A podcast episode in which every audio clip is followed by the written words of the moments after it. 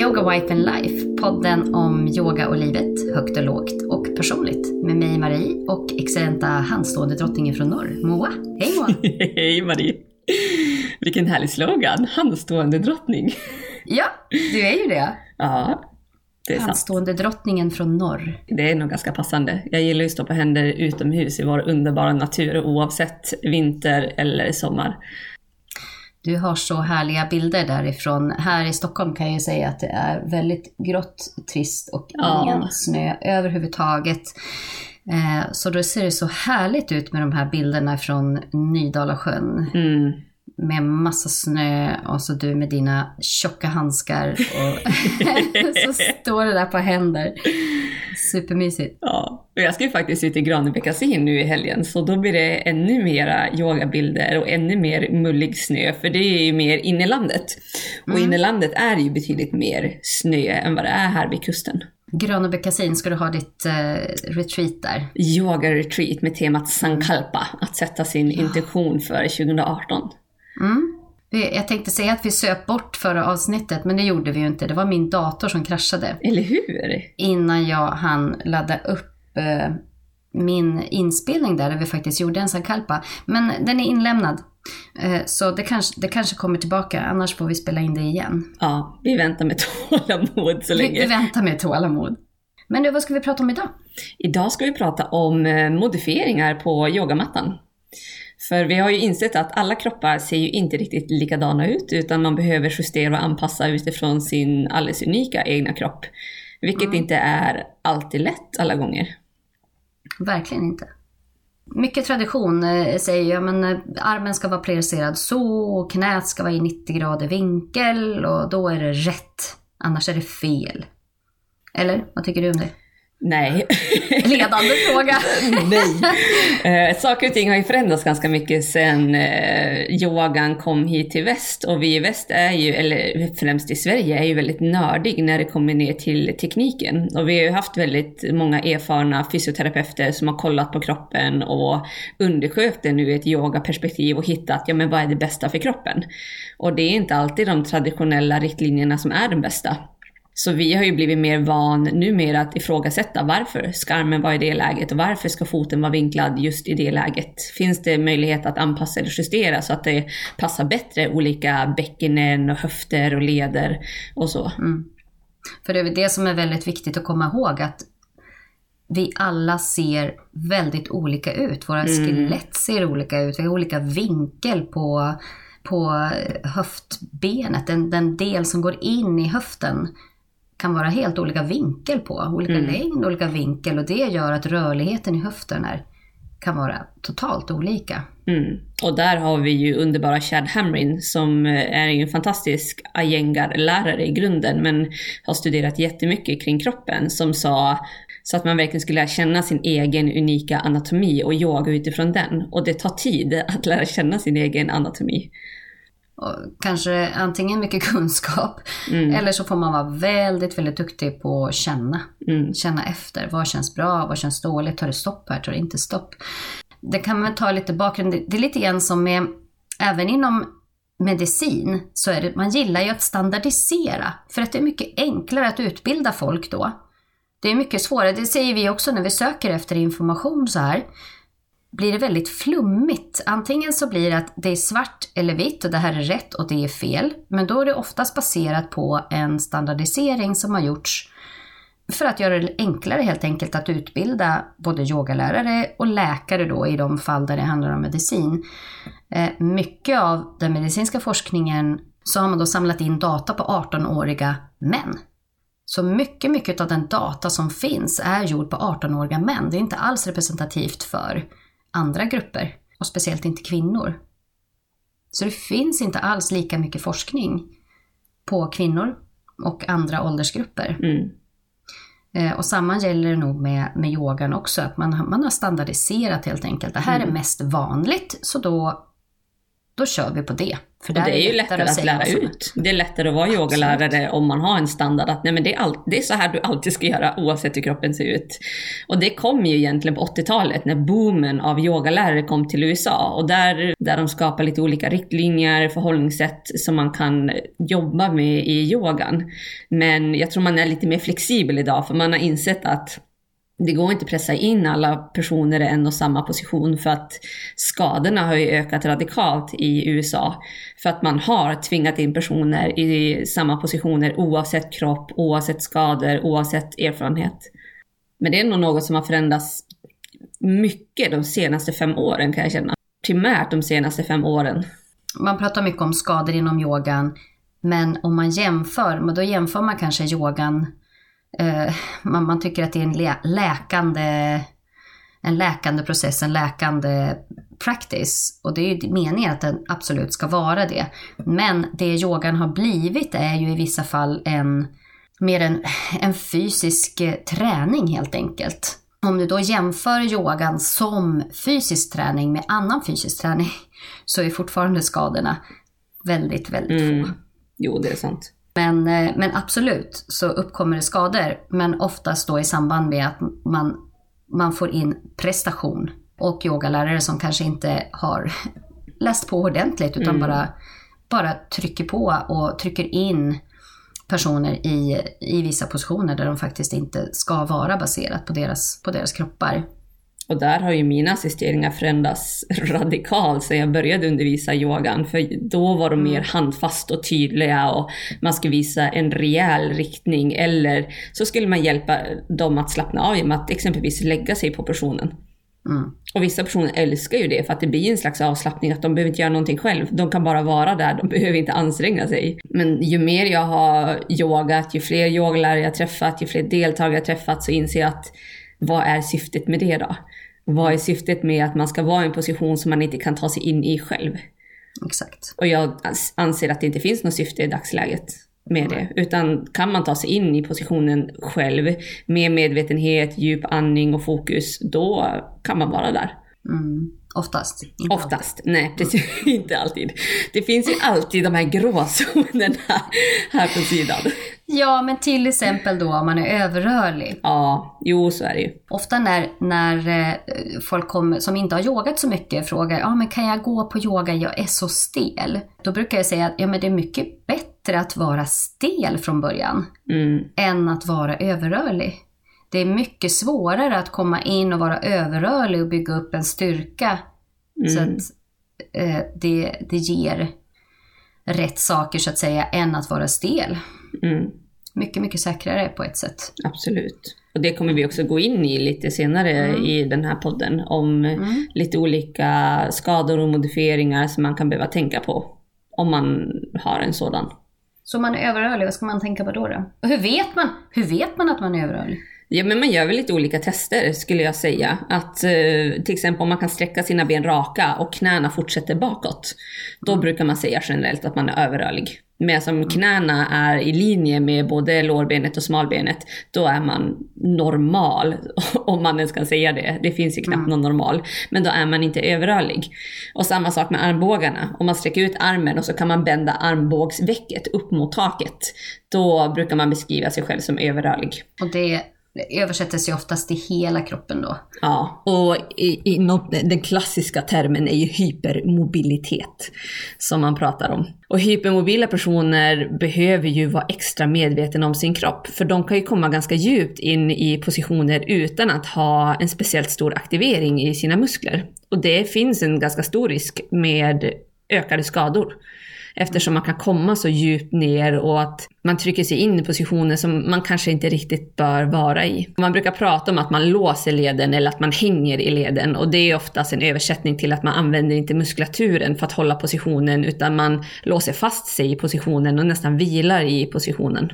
Hänger i lederna, kan ja. man säga. Precis. Man tänker sig att man står i eh, krigare två. Ena foten fram och andra foten bak och händerna ut. Och sen brukar det då bli som en liten böjning också, men man blir lätt framåtlutad i överkroppen också. Rumpan putar lite bak sådär och så behöver man inte ha någon aktivitet i, eller behöver, man har ingen aktivitet i, i främre benet utan eh, tycker att det är ganska, ganska lugnt och mysigt där. Det kan vara tecken på att då kanske vi ska trampa ner främre foten och få en aktivitet i, i främre benet istället. Mm. Också kunna räta upp överkroppen. Mm. Eller när man står i tadasana exempelvis, då kan man ju sträcka benen eh, bak. Och eh, det gör ju att man vilar mer i positionen och vi vill, vi vill skapa en kroppsmedvetenhet när vi praktiserar yoga. Och alla leder, i alla fall knäleden och armbågsleden, är ju gångjärn i kroppen och de är inte avsett att hålla vikt för en person utan det är musklernas arbete. Och jag märker när jag ger sådana instruktioner till personer som inte är vana att använda sina muskler att de börjar darra ganska fort. Mm. För att de inte är vana att aktivera musklerna på det läget. Och det blir mycket tyngre för dem för att de har inte varit vana att vara i det läget. Mm. Så det, är en jätte, det blir jättetufft för personer som ska börja aktivera musklerna snarare än att vila i positionen. Ja, hålla statiskt det har jag också märkt. Stora gymkillarna kommer, eller stora gymkillar, de som har, de har mycket muskler, de tränar jättemycket, de kanske springer, eh, är i gymmet och lyfter massa vikter, men så fort de ska hålla stilla i till exempel en krigare i mer än tre andetag så faller de ihop i en liten blöt hög på golvet. Mm. För att de inte kan hålla statiskt. Jätte, jättestarka, de kan lyfta jättetunga saker, men de kan inte hålla en position statiskt. Och man blir ju bra på det man jobbar på. Exakt. Det är ju det. Och så gäller det även med stretching. Jag tycker att det finns ganska dålig forskning på, på stretch faktiskt och mm. rörlighet. Mycket av den här forskningen säger att nej men det går inte, det är ingen idé att stretcha efter, eh, efter att du har varit ute och sprungit och sådana här saker. Men ofta så undersöker man ju bara en enda hypotes och så mm. säger man att det här är sant eller falskt. Eh, vilket är väldigt svartvitt och blir ofta osant. Det, det kan man ju konstatera att det, det är klart att man blir rörligare av att stretcha. Mm. Det kan man ju se på alla yogisar. Det, det hjälper helt mm. klart. Sen beror det på vilket sätt man gör det och varför vill man bli rörlig. För att bara vara rörlig och komma ner i en split, vad ska man ha det till egentligen om man inte kan ta sig upp därifrån? Varför ska man kunna sträcka ut i ett läge och vara helt, helt avslappnad utan att ha någon som helst funktionell syfte med det? Så det vi jobbar på mycket med i yogan och vill jobba är att man har en, en funktionell rörlighet. Det är superbra att kunna, att kunna sträcka sig och, och kunna röra sig fritt men då samtidigt ha kontroll och styrka. Mm. Att kunna som, göra någonting i den positionen. Det är som Johanna Andersson brukar säga, att man ska vara öppen men stark. Ja. För man mår inte bra av det ena eller det andra, att bara vara öppen Nej. eller bara vara stark. Utan det bästa är någon slags mellanläge där man får det bästa ur båda världarna. Mm. Men du, ska vi gå in på lite mer specifika, specifika saker? Jag, jag tycker om när man, när man faktiskt får, eh, åtminstone, även om det vi säger idag behöver ju som sagt inte vara sant. Vi pratar mycket om det, att man, det, man, det man sa för tio år sedan eh, trodde man var sant då. Mm. Men det behöver inte betyda att det kommer att vara sant om tio år, för då har vi lärt oss någonting nytt. Mm. Men det här är det som vi har kommit fram till, dels själva med erfarenhet och sen även den forskning som, som finns idag, den kunskap som finns, som finns idag. Mm. Men två saker som vi skulle kunna gå igenom innan vi börjar, det är ju dels det man, det man pratar om i, i yogan, som du sa, eh, inför det här. Stiram Sukkam Asanam. Kan inte mm. du berätta vad det är för någonting? Ja. Stiram Sukkam Asana kommer ju från Yoga Sutras och det är Patanjali som har sammanfattat lite olika yogisk filosofi och hans syn på yogan. Och Stira Sukkam Asana betyder stadig, komfortabel position. Och han ansåg att man skulle utföra positionerna med alert energi och kraft, vilket i sin tur också skulle öppna det fria flödet av energi i kroppen. Så det innebär ju att man inte kan spänna till sig som en tennsoldat, för då stryper man ju flödet av energin. Mm. Utan att man ska hitta en stadig position och sen ska man hitta någon slags mjukhet i positionen. Och många gånger när vi lär oss nya saker, vi svenskar är ju experter på att göra saker till 120-150%. Och däribland att du och jag skulle jag säga att när vi gick för Chad Hamrin, alltså jag spände mig nog något så fruktansvärt. Mm. Till exempel den första dagen innan jag fattade att ja, men jag måste ju slappna av också annars kommer det här inte gå mm. vägen. Nej. Och det glömmer vi nog lite bort, att vi blir så fokuserade på linjering ibland att vi glömmer bort mjukheten. Och det är mjukheten som gör att det kan vara behagligt att eh, stå i en position ganska länge. Även om det bränner och känns så kan man ändå behålla ett visst lugn inom sig när man står där. Det som gör att det blir meditativt. Precis. Men jag tror att man dras lite åt olika håll, för vissa är ju bara sukham. Det är mjuka, det sköna, det komfortabla. Och de behöver ju mer styra, stabilitet och aktivering och så. Så det kan man tänka på när man står i en position, att man ska ju inte totalspänna hela paketet. Kanske de två, tre första gångerna man gör en sak, men sen är det dags att börja hitta mjukheten också. Mm. Och tvärtom. Ja, precis. Alltid tvärtom. Man känner. Och sen pratar vi också om tension och uh, compression. Precis. Hur översätter vi det till svenska? Det, det, måste jag tipsa om en bok faktiskt som jag tycker är som vi också kommer att ha som kurslitteratur på våran uh, utbildning. Summonout. Och den heter Your Body, Your Yoga. Mm, som jag den tycker är är, helt fantastisk. Ja. Den förklarar de här koncepten väldigt bra. Men nästan all litteratur, det finns väldigt lite litteratur som är bra på svenska. Ja, nej men det mesta är ju engelsk litteratur, ska jag säga. Mm. Så tension och compression beskriver han väldigt bra där i den boken. Men du kan ta den också tycker jag. Fast Mm. vad översätter vi till? Jag brukar faktiskt inte översätta dem. Alltså kompression brukar jag översätta med tension, det brukar jag behålla som det är. Man kan ju säga stretch eller sträckning, men jag tycker tension är generellt ett bättre ord. Men kompression, vad är det då? Jag skulle säga att kompression känns i den riktning där du rör dig. Så om du står upp och så gör du en framåtfällning, då kan kompressionen kännas inne i höften på framsidan. Och det kan ju vara att kompression är ju när ben börjar röra sig mot ben och det tar stopp. För då har du nått din fullaste rörlighet och du kommer inte komma djupare hur mycket du stretchar, hur mycket du rör dig, hur mycket du jobbar med din rörlighetsträning, utan då är det klart. Man brukar kalla det för ben mot ben kompression. Så finns det mjuk kompression också där det är mjukdelar emellan. Ja, det kan ju ta stopp där också men det är inte alls lika farligt om man säger Nej, så. precis, utan det är ju mer naturligt att magen kommer i kontakt med låren. Mm. Och tension då? Tension, det är ju på baksidan i framåtfällning i så fall. Så det är ju att det sträcker ut kring muskulatur och fasciastråk längs med baksida lår, ryggraden och ner till nacken. Att det är där det kan kännas att det tar stopp. Och det är tension vi vill jobba med. Vi vill jobba med att sträcka ut våra stela strukturer i kroppen. Och kompressionen är ju bra till viss mån, men vi ska inte känna den hårda kompressionen när ben går mot ben, för då är det inte längre bra för kroppen att vara där. Nej, men hur ska jag veta vad som är vad då? Det bruk, jag brukar tänka framsida och baksida, eller beroende på vilken riktning jag rör mig. Så i den riktningen du rör dig mot så kommer du antingen känna att det är hud mot hud, alltså att din mage nuddar mot benen, eller att det är någonting som tar stopp. Och känns det något som det tar stopp inne i höften, alltså djupt inne i skelett och muskulatur och leder, då är det ju den negativa kompressionen. Medan tensionen är på baksidan. Så om man gör en bakåtböjning, då kommer ju känna tensionen på framsidan, att du sträcker ut magen, låren, bröstkorgen. Men kompressionen kommer i dina längdkotor. Och ofta så blir den här kompressionen som knivskarp smärta, så den brukar inte vara jättebehaglig att vara kvar Nej. i. Det är ofta väldigt stor skillnad på, på, den, på smärta. Mm. Och det pratar vi också om att just när det gäller skador och vad som är bra och vad som är dåligt så är det superviktigt att lära känna sin egen smärta. Mm. Vad är, man brukar prata vad är bra smärta, vad är dålig smärta? För att har man en skada så pekar ju all forskning på att om det inte är så att det är något som är brutet, för då måste man ju stabilisera det tills skelettet har eh, läkt ihop.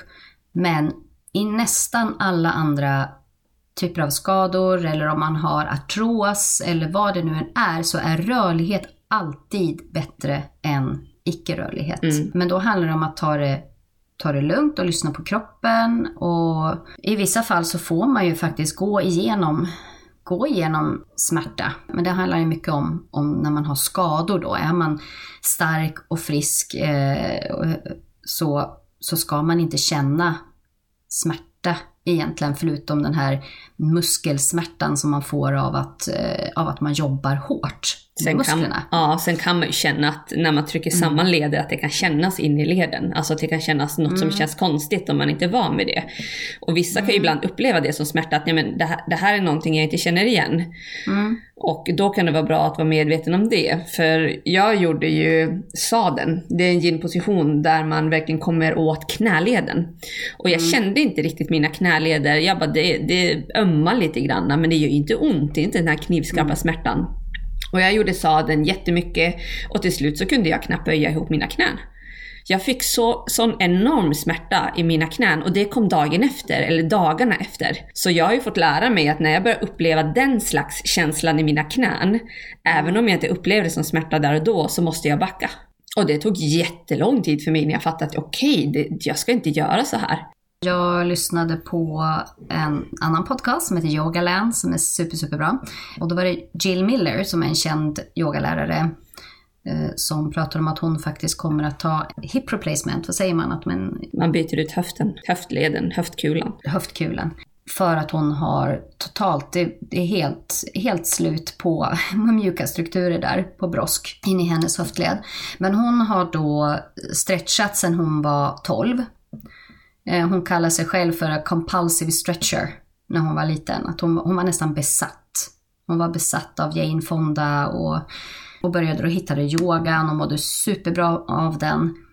Men blev då över, överrörlig och har alltid gått ut i ytterlägen för att det var hennes, eh, hon, hon mådde bra där. Hon fick eh, bekräftelse av, av både av sig själv och av andra och var där och det var inte så att det gjorde ont. Men däremot så så hörde hon varje gång hon gick ut i en eh, split med benen rakt ut åt sidan så hörde hon då ett litet pop i ena höften. Och det är precis den höften hon måste byta ut nu. Mm. Och det var ju liksom ända sedan hon var liten i princip. Och den gjorde hon varje, varje dag under 30 års tid. Men inte ont, utan hon har ju stretchat. Hon, har, hon sa att hon har, hon har um, gjort så att hon inte känner smärta längre i princip det är som du säger, ibland kan det uppfattas som smärta när det egentligen inte är någonting farligt. Mm. Och eh, andra gånger så uppfattar du inte som smärta, men det känns lite konstigt. Mm. Så det är, det är svårt att definiera smärta, men jag, jag tycker själv ändå att man känner, om man är helt, helt ärlig med sig själv och har tränat lite grann, så man har en viss kroppskännedom, så känner man skillnad på bra och dålig smärta i de flesta lägen. Mm. Men det tar tid att träna upp. Det gör det. Mm. Mm. Och man måste vara ganska tålamod att våga faktiskt prova. För även om jag skadade mina knän där så var det ingen jätteallvarlig skada. Och den har ju försvunnit och den kommer inte tillbaka. Men det var för att jag vilade mig efter skadan. För ofta behöver skador vila eller rehabilitering. Mm. Och jag vilade och det fungerade jättebra. Att mina knäleder verkligen behövde utrymme till att få återskapa sig och få bara vara i lugn och ro. Men att man måste ändå våga experimentera och våga lyssna in. Att när man känner smärta dagen efter eller några dagar efter så får man börja reflektera över att varför kommer det här? Och att man kanske inte väntar ett halvår eller ett år som jag gjorde utan man lyssnar in betydligt snabbare på sin egen kropp. Man får forska på sig själv helt enkelt. Mm. För jag brukar säga åt nybörjare exempelvis att ja men känns det bra? Är det bra? Känns det dåligt? Är det dåligt? Och då får man börja där. Att det får vara den, den, första utgångspunkten och sen kan man börja komma in med mer information. För när man är nybörjare då har man ju ändå så pass full uppmärksamhet på vad ska jag göra, var ska jag ta vägen, skulle jag andas där, skulle jag kliva fram eller bak eller skulle jag titta upp eller ner? Mm. Så att de hinner kanske inte riktigt vara där. Nej, och då brukar det... Det är meningen med yoga, man ska verkligen gå in och vara i kroppen. verkligen. Men att det är ju mycket koordination och mycket att lära sig. Så det är kanske för senare man kan börja ta tag i de här delarna. Att när man väl är erfaren och kan lyssna in kroppen, då kan man börja jobba med dessa delar. Men fram till dess kan det vara jätteenkla instruktioner som det där. Och sen får man justera eftersom. Det är det här, um, de allmänna riktlinjerna ja, helt precis. enkelt som man brukar. Sen uh, så finns det ju massa saker man kan göra i olika, olika positioner. Så att har man ont så kan man också jobba med att jobba upp styrka. Oftast är det ju det man behöver, att man faktiskt är svag någonstans. Så gör det Eller knäna. rörlighet skulle jag säga också. Eller rörlighet, ja ofta är det kombinationen, skulle jag säga mm. också. Man, man, tror att eh, man kanske kan stretcha sig ur eh, smärta. Mm. Att det, det är bara jag, jag, tror att fokus är ofta bara på att man ska stretcha mera, då kommer allting att bli bra. Men Mm. det är inte helt sant. Utan ganska ofta är det så att man måste stärka upp då den motsatta sidan så att säga. Där man, om man har ont på ena sidan så är det ofta så att man behöver stärka upp andra sidan. I brygga till exempel, att man kanske behöver stärka upp insidan på, har du ont i knäna kanske du behöver stärka upp insidan Mm. på låren. Väldigt vanligt. Men anpassa, testa, vad känns bra? Och, Och våga okej, fråga yogaläraren tänker jag också. Att men, ja, den här instruktionen passar inte på min kropp. Jag fick ont i knät. Vad kan jag tänka på? Och vad kan jag göra istället? Det är inte så att du alltid måste, för vissa yogalärare har en lite för stor tro på sig själva. Att ja, men det här funkade på två andra personer så då kommer det funka på dig med och du är konstig om det inte funkar på dig. Mm. Eh, så att det är inte så att yogalärare, man, som yogalärare så ska man kunna så himla mycket. Mm. Du ska vara filosof och i princip eh, anatomiexpert och, och expert på allt möjligt. Och det är i princip omöjligt om man inte har läst väldigt, väldigt många år. Och även läkare kan ju inte hjälpa alla. Nej. Så det viktiga är att man tar ansvar för sin egen praktik och säger nej, det här funkar inte för mig. Jag gör någonting annat istället. Kan du ge mig ett förslag där jag kan göra någonting annat som ger samma benefit? Och kan de inte det, då kan man ju faktiskt söka upp en fysioterapeut och prata Ja. med den att jag, har, jag får problem med knäna när jag gör den här rörelsen. Vad kan jag göra? För de är ju verkligen superduktiga på kroppen och rörelsemönster och då kan man applicera det i yogan. För alla yogare är, yogalärare är inte fysioterapeuter. Nej, och det är jätteviktigt att komma ihåg tror jag. Ja, man har lärt sig många regler, man har gått djupt in, de flesta yogalärare, absolut inte alla, har gått djupt i sin egen kropp. Men det är ju som sagt bara min egen kropp. Absolut. Det är inte, det är inte din och din funkar på ett annat sätt. Så det är jätteviktigt att komma ihåg att man måste ta eget ansvar också. Så nästa del är ju ledbesvär och det kan ju komma sig i uttryck i artros eller skador eller operationer man har gjort. Och då är det ju helt enkelt att man ska lära känna sin gräns. Att ofta om man har ledbesvär så kommer man uppleva mer smärta när man praktiserar yoga. Och då behöver man lära känna sin nya gräns eller lära sig att arbeta med smärtan snarare än mot den. Och det är ett väldigt tufft arbete för det kommer att ta enormt lång tid att lära känna sin egen smärta och att verkligen andas sig igenom och skapa utrymme i leden. Dels via andningen, att man försöker mjukna kring leden, men även att våga stå kvar när det känns i positionen. Men vet man med sig att man har en muskelaktivering som, som håller upp och stabiliserar så, så är det oftast mera säker där, även om det känns. Men det är många, eh, många elever jag har som, som har artros Mm. och som säger att de blir extremt hjälpta av yogan, av att röra sig.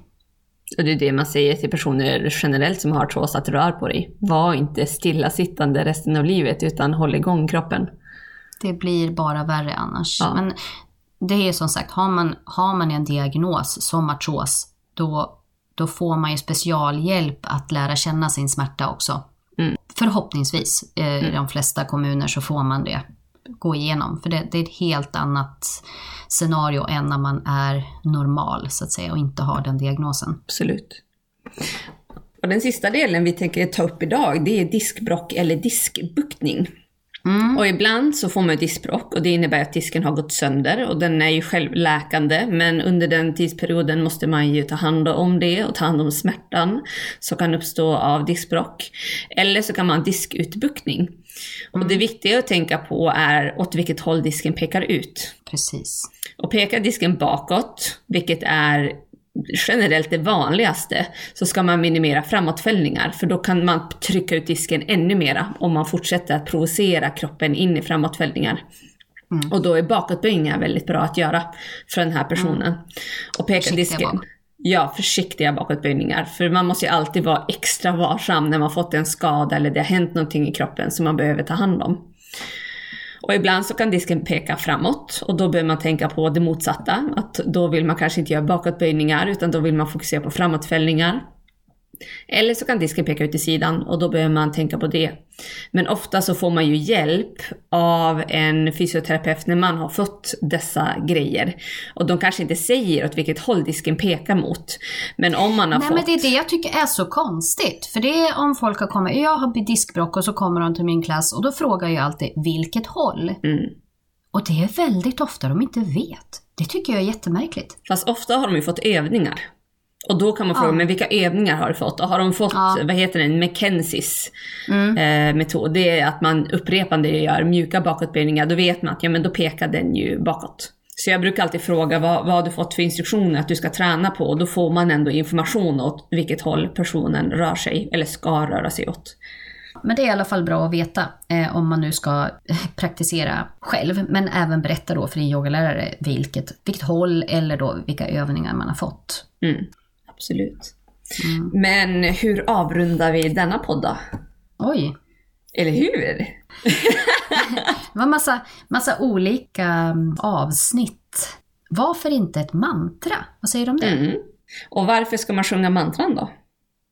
Ja, det är lite, jag hade faktiskt en klass i onsdags här, foundation, och då är det ganska mycket nybörjare. De kan tycka att det är lite sådär ja, underligt med att man ska sjunga. Och, men de gillar ju oljor, så jag brukar alltid ge, inte alltid men ofta, så brukar jag bestämma, beroende på vad jag har för tema på klassen, så ger jag en olja, så får man en olja på handleden med en doft och använda den i meditationen.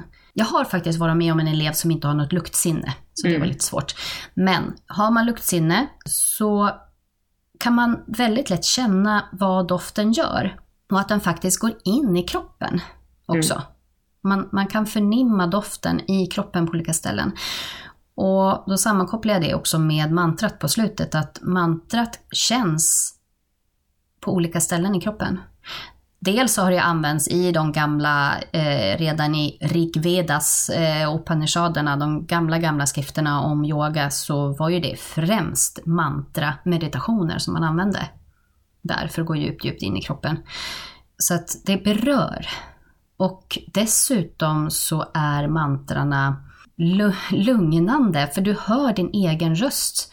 Och det kan man ju också tänka på när man faktiskt har en bebis i magen, att bebisen gillar mammans röst och även pappans röst ofta. Den, de röster som, de, som, som bebisen hör. För att ljudet berör verkligen. Det, är som en, det blir som en massage i magen för, för bebisen. Och har du ingen bebis i magen så blir det som en massage kan man säga av din, av din egen kropp. Och det är en väldigt trygg känsla att eh, höra sin egen röst. Mm. Så det är läkande, läkande, helande och du berör hela kroppen med, med ett mantra. Så det blir, eh, det blir ett mantra istället för en meditation. Vi ses ju nästa vecka Moa när du kommer till Stockholm. Ja, på min ITRIM-utbildning. Hälsocoach-utbildning. Bra, hej! Ja, hej!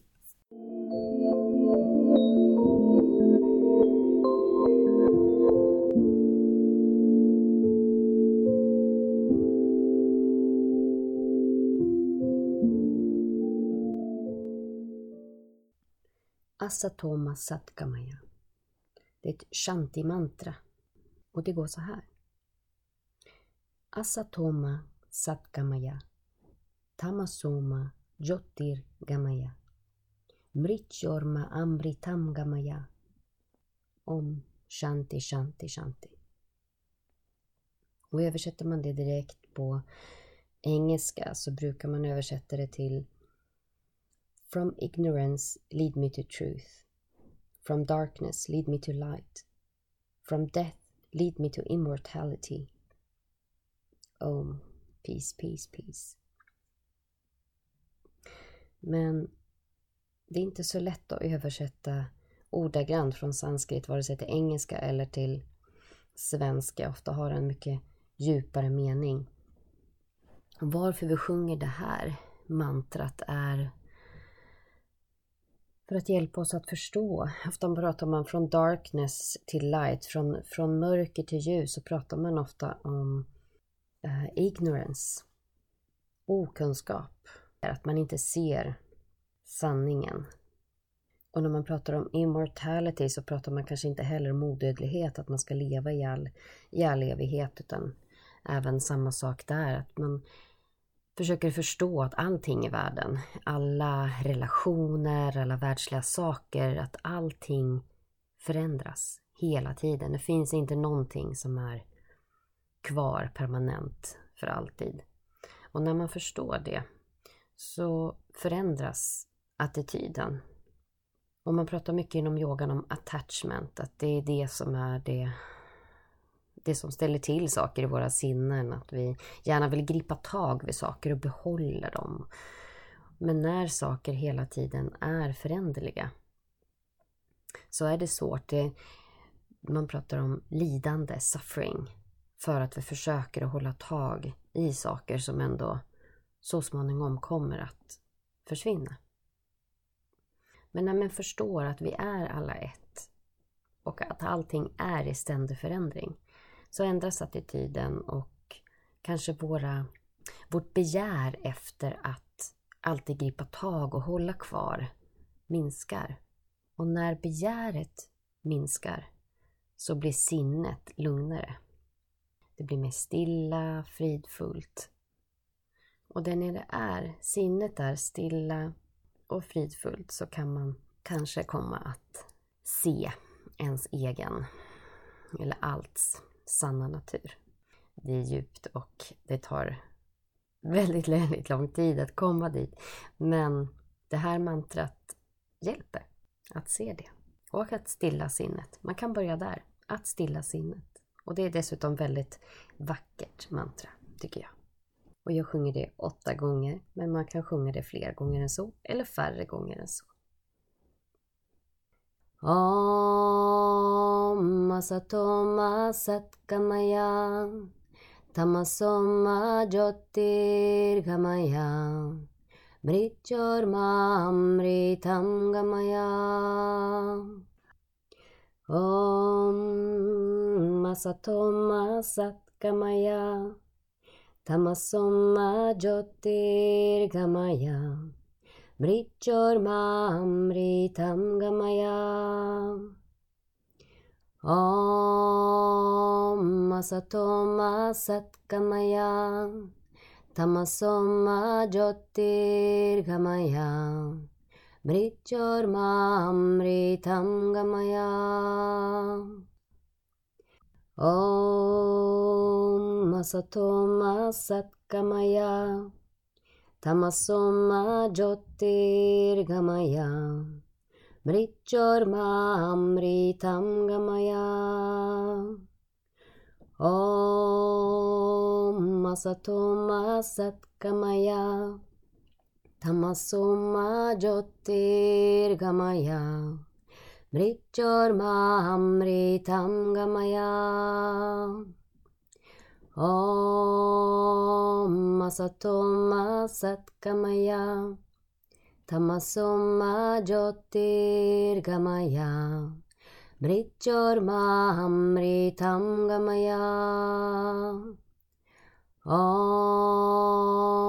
असतो मा सत्कमया तमसो मा